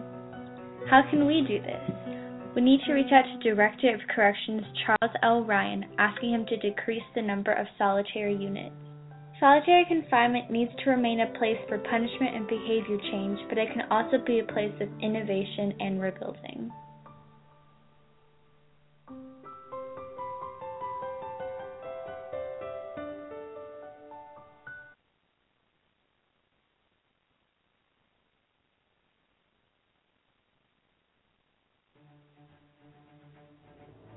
Mister Kashari, uh, I appreciate that you were in on those negotiations with uh, leadership. Uh, the majority of Republicans voted against it uh, once and twice. Uh, Mister Kucinich wasn't in the meeting where Secretary Paulson came in with the Vice President and uh, Fed Chairman Bernanke and made all these assurances that there was absolutely a critical, immediate need to get rid of the corrosive derivative products, you know, all the different names for this, and you know, ubiquitous, you know, uh, sub S retraded credit default swap, blah blah blah blah. Okay, but they they talked about them as though they knew what the hell they were. You got the money, and you immediately said, "What items? What auction?" Would you please respond to, under oath, when did you go from what you did, what you told members of Congress in open and closed sessions was the absolute reason to have this money immediately to buy a specific group of assets, about three hundred fifty billion dollars in the U S, about three hundred fifty billion dollars held by other countries and, and, and other uh, funds outside the U S. Those assets were what you said was locking up and destroying the market. When did you first hear that that money was not going to be spent that way? Congressman, uh, the day on October third, the day that the Congress passed and the President signed the legislation, we immediately created several policy teams developing asset purchase programs, all the details, both mortgage-backed securities. Now, that wasn't the question. No, I'm, yeah, but, no I, I want to know the As time and date, because I want to know whether Congress was lied to or whether there was a, a, a team all along that had an alternate, one or more people that had an alternate idea of how this money would be spent. All right, ladies and gentlemen of America, welcome back to A J C Radio, Spotlight on Capitol Hill. And uh, I'll tell you right now, folks, this has been one evening as we have got into or, or made an attempt to show you the man and the legend, Congressman Darrell Issa, uh, who I have nicknamed a lion, if you will, uh, in a jungle. Congress is not any place that is less than a jungle when you're talking about lawmakers fighting and warring for justice and positioning themselves for survival, if you will. But the key here is the protection of the American people. This is what Congressman Issa Cliff, to me, uh, gives that impression. And William, he gives that impression as well, that he is about the protection of the American people. Yeah. When, when you're talking about these organizations, he's talking here, I believe, uh, with, uh, as far as the uh, Asset Relief Act, he's a, he's addressing and asking these questions because they're saying certain things that don't necessarily make sense. You got to ask, ask these folks tough questions. They're not going to volunteer the information if corruption and things like that are involved. Your thoughts on that, William? I, I think that, um, you know, I'm really looking at this man differently. Uh, you know, he is someone that has came up through. He's a successful businessman, but he's fought his way. He's fought and clawed his way through. He's not. You're not getting ready to throw. You know, get anything by him. He's not getting ready. You're not getting ready to throw wool in his eyes. And that's what he was basically talking about. He's like, listen, before you, I even sign off on this, I want to know where this money's going. And he's basically he's looking out for us. He's looking out for the taxpayer because he knows that bailing out Wall Street, bailing them out to the tune of I don't know how many billion dollars it was. He was basically saying, listen, before I throw this money at you, throw good money after bad, I want to know what's going on. I want to know what's your agenda. I want to know if you have a plan. And because bottom line is we, the U S people, are paying for this, are paying for your mistakes, paying for your bailout.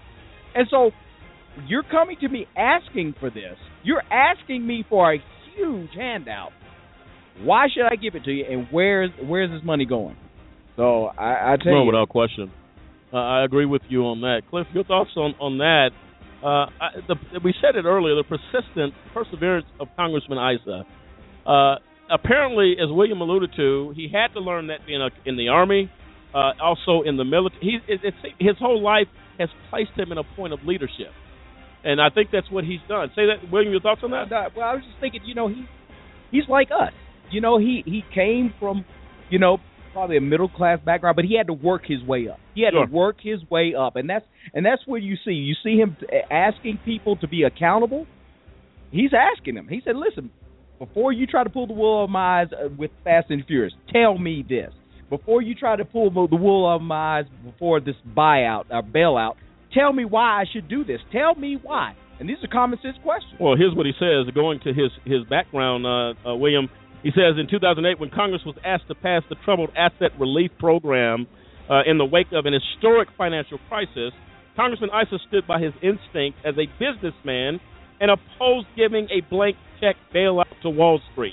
He voted against all bailouts during the financial crisis, refusing to give up and concede to those who favored a bailout-centered response to this and future financial failures. Congressman Issa put forward a proposal to create a bipartisan commission to uncover the root causes of the financial crisis. This idea was passed into law early two thousand nine. The investigation commenced in January two thousand ten. Congressman Issa Uh, ex- expected the results would reveal government mistakes and protect U S taxpayers from future runaway government intervention in the financial and housing market. So, again, his instinct, Cliff, his instinct to say, wait a minute, do we want to set precedent and say, hey, just get in trouble, do what you want, and we'll just throw you a line? That's not the position he took. He took a, a, a more, a, a, what would you call it, a financial position of responsibility. Tough love. A tough love approach. Good good words, William, on that. To say, look, do we set precedents to just let the government run wild, these companies run wild, and do these things and say, well, we don't have to worry about how we do or conduct ourselves because all we got to do is ask Congress to bail us out. That's true. That's what, true. What, right. what message does that send, Cliff? Well, it sends a message that he has the American people's best interest at heart, that he's not – that being a businessman, he he understands. Sure, it takes commerce. Sure, it takes uh, industry to to keep a nation running. But you don't let commerce and industry just walk over your citizens. You don't give them a handout or a bailout or whatever you want to call it, a free pass, just because they ask for one and say, hey, you know, we're going to lose money. No. What are you going to do, and what type of impact is it going to have on the American people if we cut you this check of this however many hundreds of billions of dollars? That is the hard question that he asked to say is, what impact is it going to have? How are you going to cover it? And when it all boils down to it, we don't want to write off a few hundred billion dollars just so that you can stay in business. The American people's best interests are what have to be at heart here. Well, and I think I think that's his approach is almost the same as as we've seen in the E U with them bailing out Greece. You know, they bailed them out a couple of times. And and the same thing. I mean, we just don't manufacture money. Right. We don't we don't just don't manufacture. You call down to the mint and you say, "Hey, listen, print out a couple of tons of money so we can just bail out the banks." I mean, that's not the way it happens. And that, and that's what he's saying. We're not, I'm not going to sign off on this. I'm not going to give you a blank check for you to go out and just do this again. Because basically what you did was, number one, he sees the fact that it was wrong. They were actually had a lot of policies, a lot of loans, bad debt loans, a lot of products that they were selling. They knew that they were selling it. It was wrong. So they were already ripping people off from that side. Now you take money, you profit and gain. Your companies go under, like Lehman Brothers or the others that went under. And then you, you're going to come to Congress. You're going to come to the floor of the Senate and say, Um, you know what? I, I made a mistake. I lost my wallet. I lost my money. I need some more money. Now, you, now, Cliff, that you and I know, if you'd have went, and any of us know, if you'd have went, you lost your money. Your mom gave you lunch money. You lost your lunch money. Guess what?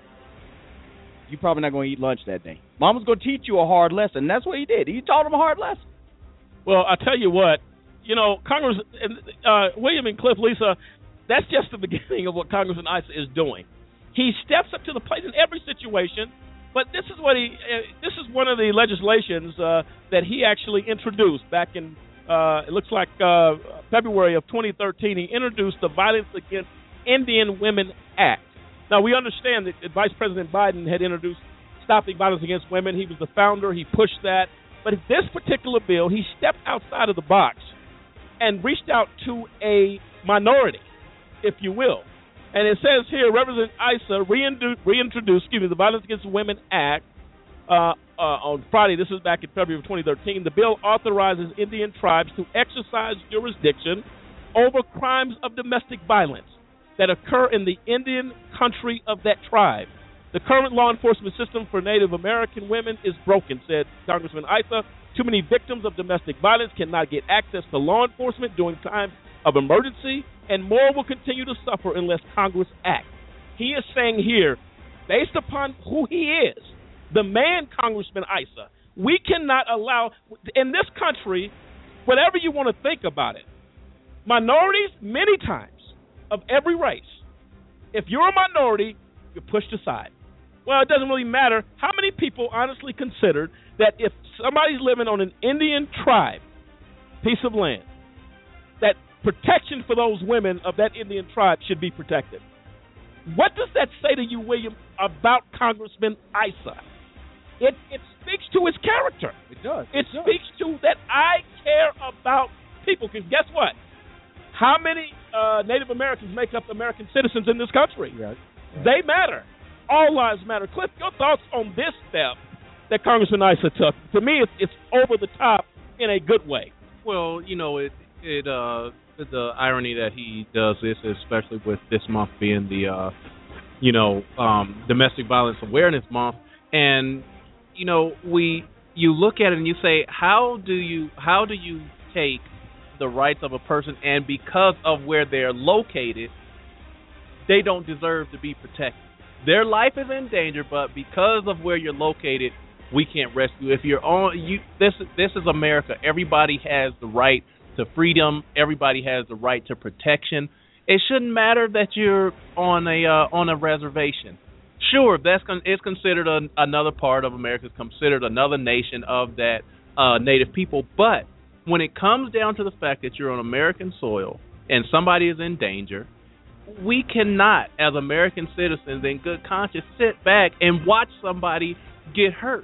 It it, it just is not who we are as the American people. It is not uh, what we were founded on. And, and uh, Congressman Issa is ensuring that, hey, we're going to put it in law that if something happens to you, no matter where you are uh, in the continental U S, we are going to be there to protect you and to help you. No, without question. And, and folks, this is what we're learning week after week on this program. People in Congress are not what they are perceived to be through the media. They're just not. Right. I mean, I've learned some things tonight about Congressman Issa that, man, you know, I'll have to give him a pat on the back and say, look, thank you for your service to this country. Thank you for reaching out to the people that society says, what, do they really matter? Absolutely they matter. And uh, for him to take that that approach, uh, uh, William, is just one of many, many, many, many things uh, that the congressman is doing. It is something that makes you stop and take notice uh, of what is happening in this country. We have members of Congress that are fighting, are fighting. They're going through the sweat, the tears, the late nights, the, the voting, the, the conflict, a battlefield, if you will. Absolutely. In any place of war, you have to have some some some, some uh, officers. You have to have a general. You, you have, have to, you got to have warriors that are going to fight. I referenced the movie, and I apologize for it, Braveheart. And I'll tell you what, uh, that was a movie, William, that when you saw warriors fighting against all odds, and when they were trampled on, and, and man, they stepped up and said, "You know what? We're not going down." Yeah, my my personal favorite, unbelievable, is three hundred. Another you know, one when he says, "You know, this is Sparta." You know, it's it's it's standing up and saying, "We are warriors." This is what it is, and you can say it's Hollywood. I know our our uh, host uh, Cliff Stewart uh, always references Last of the Mohicans, which I have yet to watch. Cliff, what is the? Tell me what are we dealing with? A Congressman Issa, he fits all roles in all these movies. Talk to me. Well, in Last of the Mohicans, the bottom line is everybody has their own human right, no okay. matter who you are, where yeah. you're from, and it's about fighting for the rights of all people. That that is what makes that movie an epic adventure. Okay, that they are tracking down justice right. for everyone involved in the movie. It's like it doesn't matter if you're white, doesn't matter if you're Native American, doesn't matter who you are, justice should prevail, and they go after that. So that is why well, Last Mohicans is an epic adventure. And it wow. reminds you of who well, Congressman Issa is. Look, look, look, look folks, let, here's, here's the issue, though, ladies and gentlemen. We are referencing movies, but make no mistake about it. The the battle for injustice, it, it affects every part of society. When Hollywood makes movies, many times the movies are to send a message. Injustice and warriors and wars and battles that we have to fight goes all the way back before I was ever even thought about it. Okay? Here's the thing, what we're saying about Congressman Issa. People can kind of relate to a movie or a competition. Congressman Issa is doing things that, you know what, people don't really like to do these days. People kind of, I don't want to ruffle, I don't want to rock the boat. I don't want to ruffle any feathers. I don't want to step on any toes. Congressman Issa is not only doing that, he is telling you to take off your sandal or your shoe so I can step on it deliberately. And I'll tell you what, until we get that mindset, nothing changes in this country. That's right. That's right. Congressman Issa, people were scrambling like like a bunch of ants on an anthill that they saw whatever. But guess what? He's he got some answers, well, he's rolling and up, he continues to get the answers. He's rolling up his sleeves. And Man, that's awesome. He said, I'm getting dirty here. I'm I'm here to get dirty. I'm here to do work. Well, and, here, and go ahead. It. No, I, that's the thought. I, I mean, like you said, there's people that are going to play politically correct. They're not. They're not there to do anything. They're not there to ruffle any feathers. He's the exact opposite. He's there to ruffle feathers. He's looking for feathers to ruffle. Well, I'll tell you what, ladies and gentlemen of America, please understand the thought tonight. Spotlight on Capitol Hill. The reason this initiative was born. America needs to know that if I'm backed in a corner, there is somewhere you can go on Capitol Hill and get answers. Make no mistake about this, Congressman Issa is not the only warrior on the Hill, Lisa, as we have learned in this process.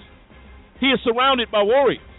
But what he is doing and the steps that he has taken and the stand that he is taking should make America's hearts feel a lot better tonight. Because I'll, I'll tell you right now, I'll tell you right now, we are in a war in this country. What is that war? It is a war against injustice. It is a war of entitlement, against entitlement and government entitlement to think we can do anything we want to do and nobody will answer. That mindset and that culture has to change. How does that change? When you go to the to your voting, and this is a, a, a voting year coming up, election year, when you take the time to go vote, this is the result of that voting. Please don't take voting lightly. This is how change happens. And I'll say it, I said it once, I'll say it again. The people in California got it right again. Ladies and gentlemen, this is Spotlight on Capitol Hill. We come back with our closing thoughts on Congressman Darrell Issa, who is making a difference and taming a jungle of injustice. We salute you tonight, Congressman Issa. We're coming right back to America. Stay with us.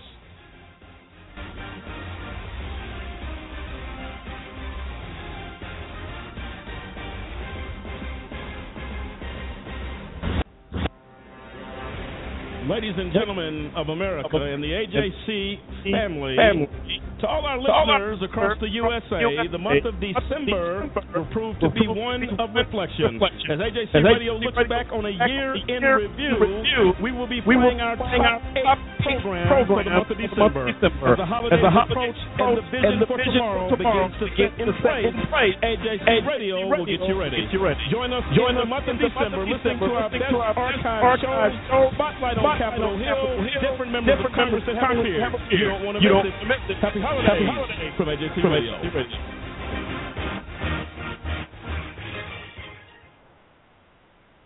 Hey guys, hey, I'm Jordan Clark. I'm Chase Crawford. Hey, what's up? It's us. It's us. Hi, I'm Rachel Wilson. I'm Hayden. I'm Hayden. I'm Peyton. I'm Peyton. Hey, we're following up. I'm Derek. I'm Derek. I'm Kristen Bell. We're the Jim. We're the Do something good for your community. Reuse bags and bottles and always recycle. Help us collect a million pounds of food. Helps people prepare for natural disasters. Do something about homelessness. Anyone could be a rock star in their community. So then do something. Do something. Do something. Do something. Visit do something dot org to find out how.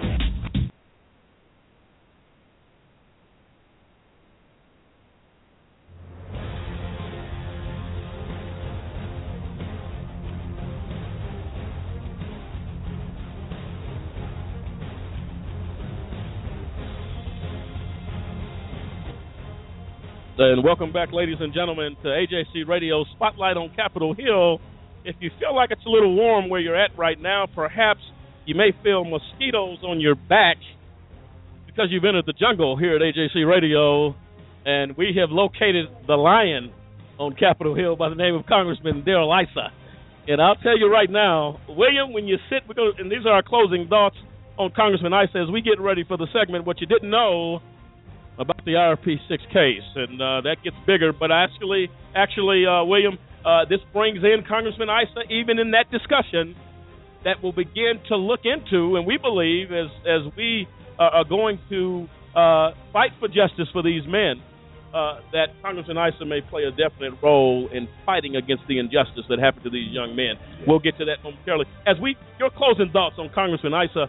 And, and and no respect to the Congress, disrespect rather to the Congressman. We could probably do three shows on you, Congressman Issa. If you are out there listening tonight, uh, I'll tell you what, uh, we need to come back, Lisa. We've said it before with some Lions uh, and some uh, Warriors there in Washington, D C Uh, we, we need to come back sometimes because there's so much to the man. Your you, thoughts? You can't fit them all in one show. There's just too much to squeeze into one two-hour show. There's really, not enough time. It really is. And, and no disrespect to our women Congress.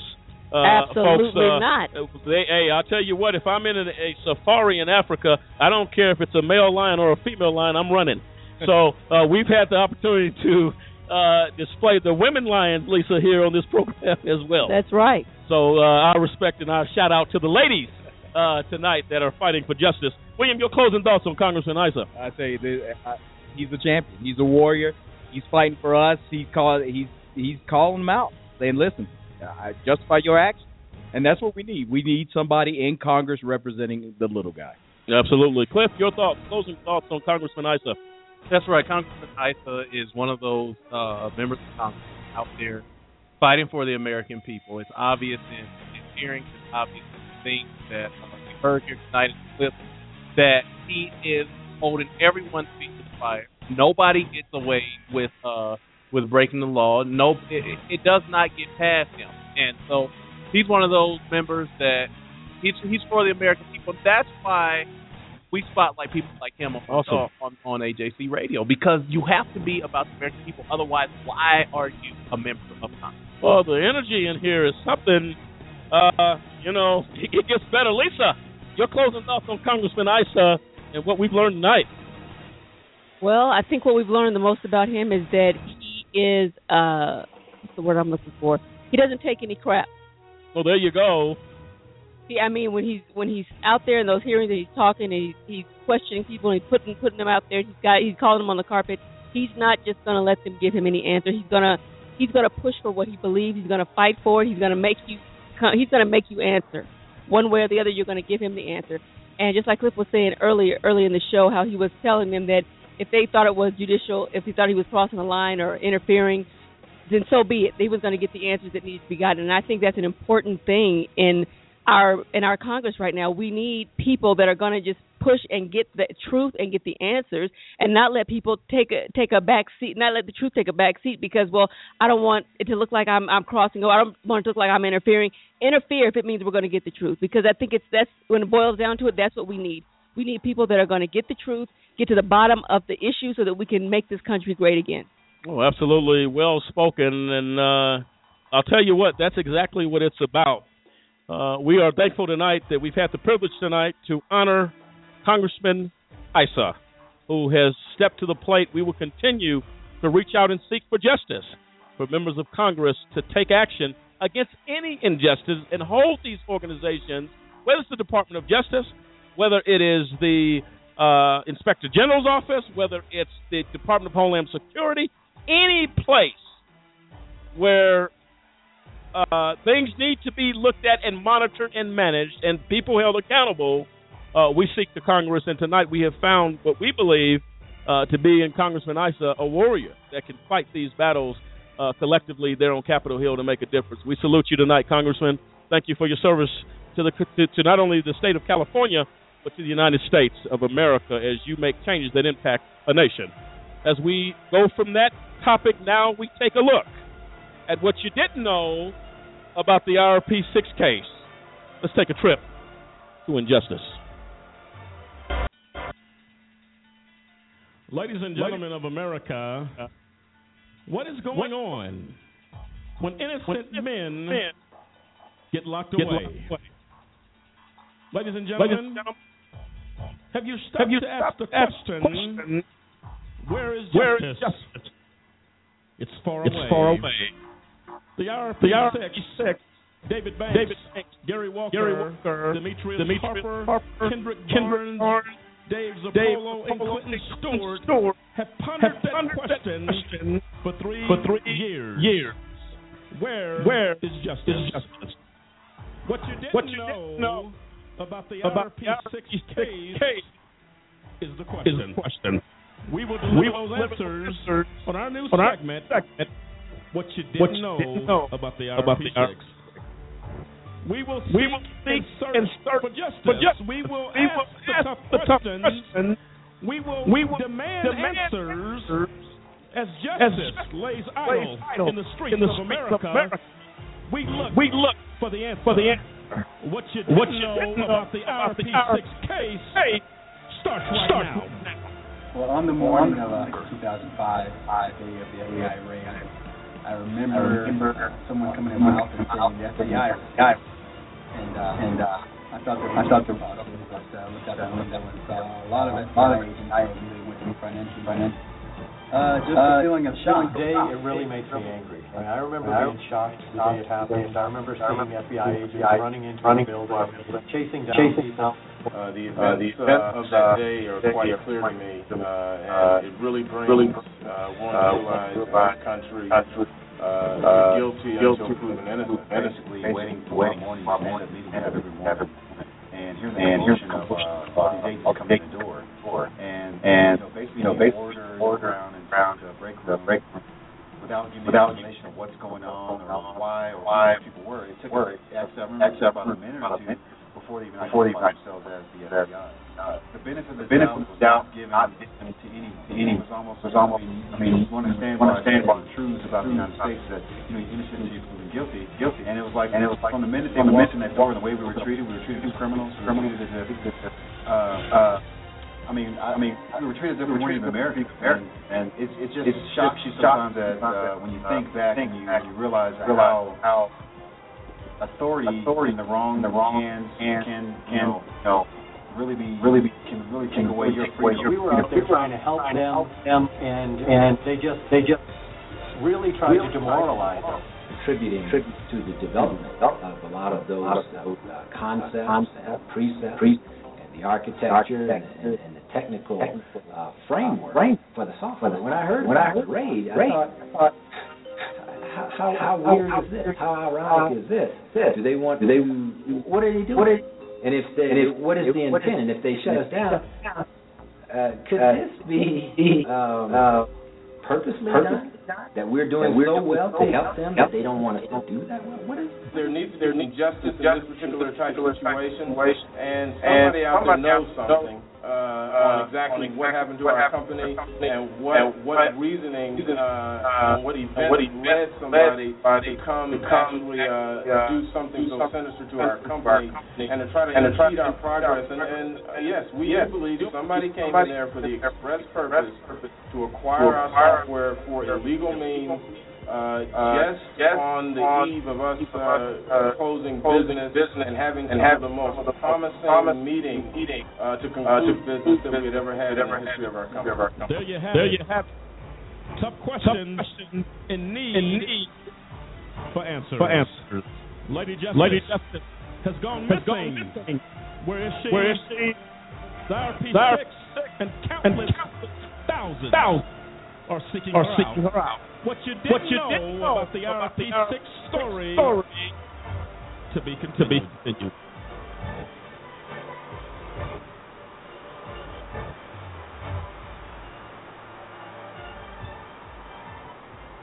And there you have it, ladies and gentlemen. And uh, we're having a little bit of technical difficulties tonight. We will uh, we will definitely fix that issue going forward. What you didn't know about the I R P six case. And I'll tell you right now, folks, you may want to grab a pen and paper of the things that you didn't know that took place and the level of injustice that took place as a result of the wrongful conviction of the I R P six. They are Gary Walker, David Banks, Dave Zerpolo, Kendrick Barnes, Demetrius Harper, and Clinton Stewart. Tonight we show honor and respect to these men who sit and languish wrongfully in a prison cell as a result of injustice. What you didn't know about the I R P six, between May and June of two thousand ten, letters were actually sent to Senator Mark Udall and the Department of Justice, Office of Professional Responsibility, attention to Mary Patrice Brown, requesting inquiry into the actions of the U S Attorney and F B I in the handling of the I R P six case, probing into banking records of church members, the pastor, Rose Banks of Colorado Springs Fellowship Church, without subpoena. Here's how they responded. There was no response or action. Letter was sent from Colorado Springs Fellowship Board of Directors. What you didn't know is that this failure to act by our government officials who are there to monitor misconduct, Cliff, no action, no response to such serious uh, uh, requests for help. All those requests went ignored. That's right, and, and I mean, that list that you read off, uh, Mont, that that is a short list, but yet it is so profound. Um, you know, just the fact that you don't get any action from so many of these government agents. I mean, that was dealing with the with the uh, church issue and subpoenas, but there are so many people that we reached out to that did not respond. Everywhere we went, they would send us somewhere else. I mean, there are so many people at Department of Justice. I mean, the the uh, you know, obviously Attorney General Eric Holder. We had several people in, in his in his department. I mean, the Jack Smith, the Chief of Public Integrity Sector, the Inspector General uh, Michael Horowitz at D O J, Executive Office for United States Attorneys at D O J. The office of the uh, United States Supreme Court, the, I mean, so many places. There's about forty places that we sent letters to, and we get these cookie-cutter letters back. Well, absolutely. Uh, this issue doesn't lie under our jurisdiction, or you need to go to this place or that place. Everywhere we went, just round-robin, sending us back, sending us back, sending us back. And I'm telling you, the level of frustration, but now, you know, we are grateful that we're getting traction with Congress. And but when we look back and we see the people who would not respond, we this has to be exposed and has to be the American people have to understand when you reach out to certain places that well, this is the response that you're going to get. This is the non-response that you're going to get so that they're not wasting time or money and, dealing and, with some of these agents. And that's unacceptable. And steps were taken by the I R P six to provide proof that these charges were false. That and on, what you didn't know is that on September thirtieth, two thousand ten, I R P Solutions software reviewed and was examined by Don Filfer of CaliForensics. CaliForensics is a computer forensics firm. Mister Filfer is a retired F B I supervisory special agent for white-collar crime and computer crime squad. What you didn't know is that Mister Filfer, Filfer, excuse me, is also a certified fraud examiner and an attorney. This is what his report said, that the Silk software did not appear to be vaporware, but included a large amount of complex coding that have re- that would have required significant development. Number one, the work that he saw, Cliff, through his examination, saw intense work that went into developing that software. That's what you didn't know, and that's not what, none of that was presented to a jury. Is that correct, uh, Cliff? That's right. These are the things that Judge Christine Arguello would not let uh, be presented as evidence. Wow. I, I mean, that's why when you look at the I R P six case, you look at the level of injustice, you look at the level of com- corruption uh, from people like uh, Assistant U S Attorney Matthew Kirsch, people like Judge Christine Arguello, that you say, you're going to tell me that information that proves that I'm yes. a legitimate business, this is not allowed to come in when the basis of of all of these charges says that I was not a legitimate business, that my intent was to go out and fraud someone, when the intent was to develop uh, market and sell a product, the Silk software that I R P Solutions developed. And, well, let's go a little bit further as we, this is awesome, interesting information that makes you scratch your head, ladies and gentlemen. Also, what you didn't know is that the Silk software was functional at the time of the search warrant.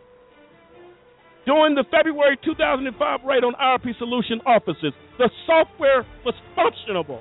Not allowed. The jury wasn't allowed to hear that. What you didn't know is that the software contained many notable features, making it a functional product for the intended consumer. Again, the intent of the of the I R P six, th- you got Califorensics saying this is detailed work that went into this. This wasn't nothing I, I went online and said, print this off and give me a fake certificate. This was work, and this is what they do. They're specialists.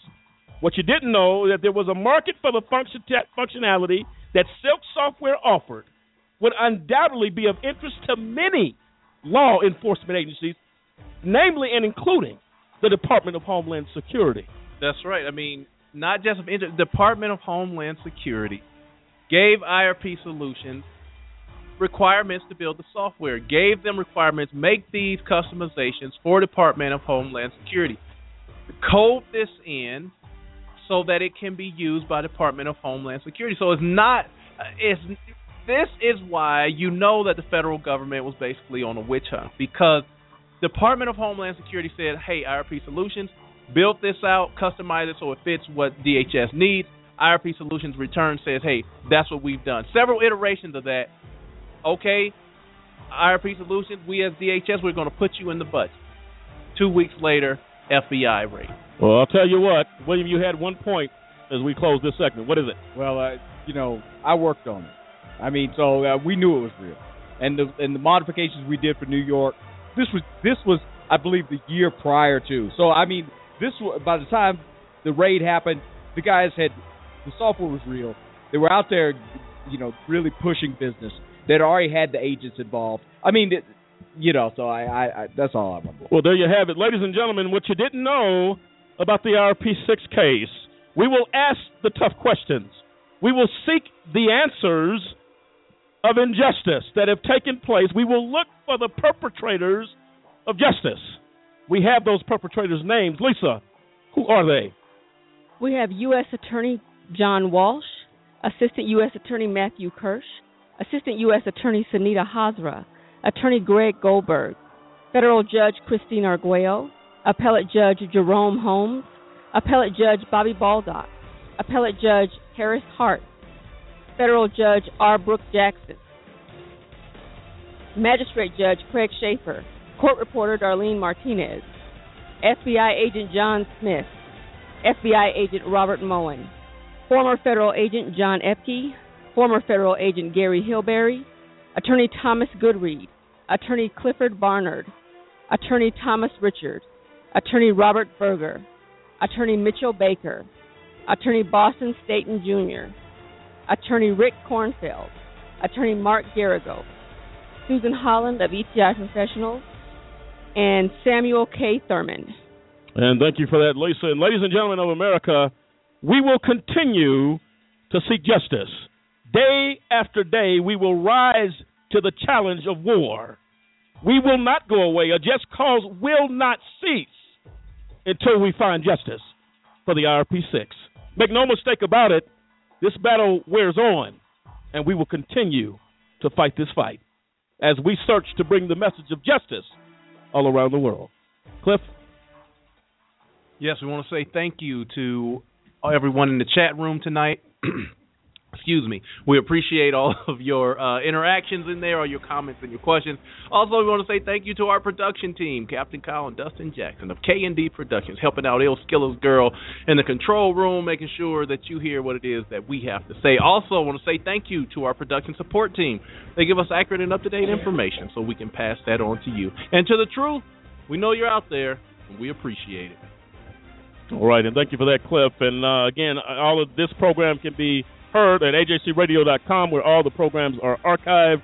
And uh, please follow us on Twitter, like us on Facebook, uh, reach out, tell your friends and neighbors all across the United States that we are the organization fighting for justice. And uh, we appreciate all of our listeners across this fine U S of A as we continue to seek answers And I've said it before, I'll say it again, Lady Justice has gone missing. Help us find her, that justice might come not only to the R P six, but all those that have, have been victims of injustice. Thank you, ladies and gentlemen. Have a good night. Take care.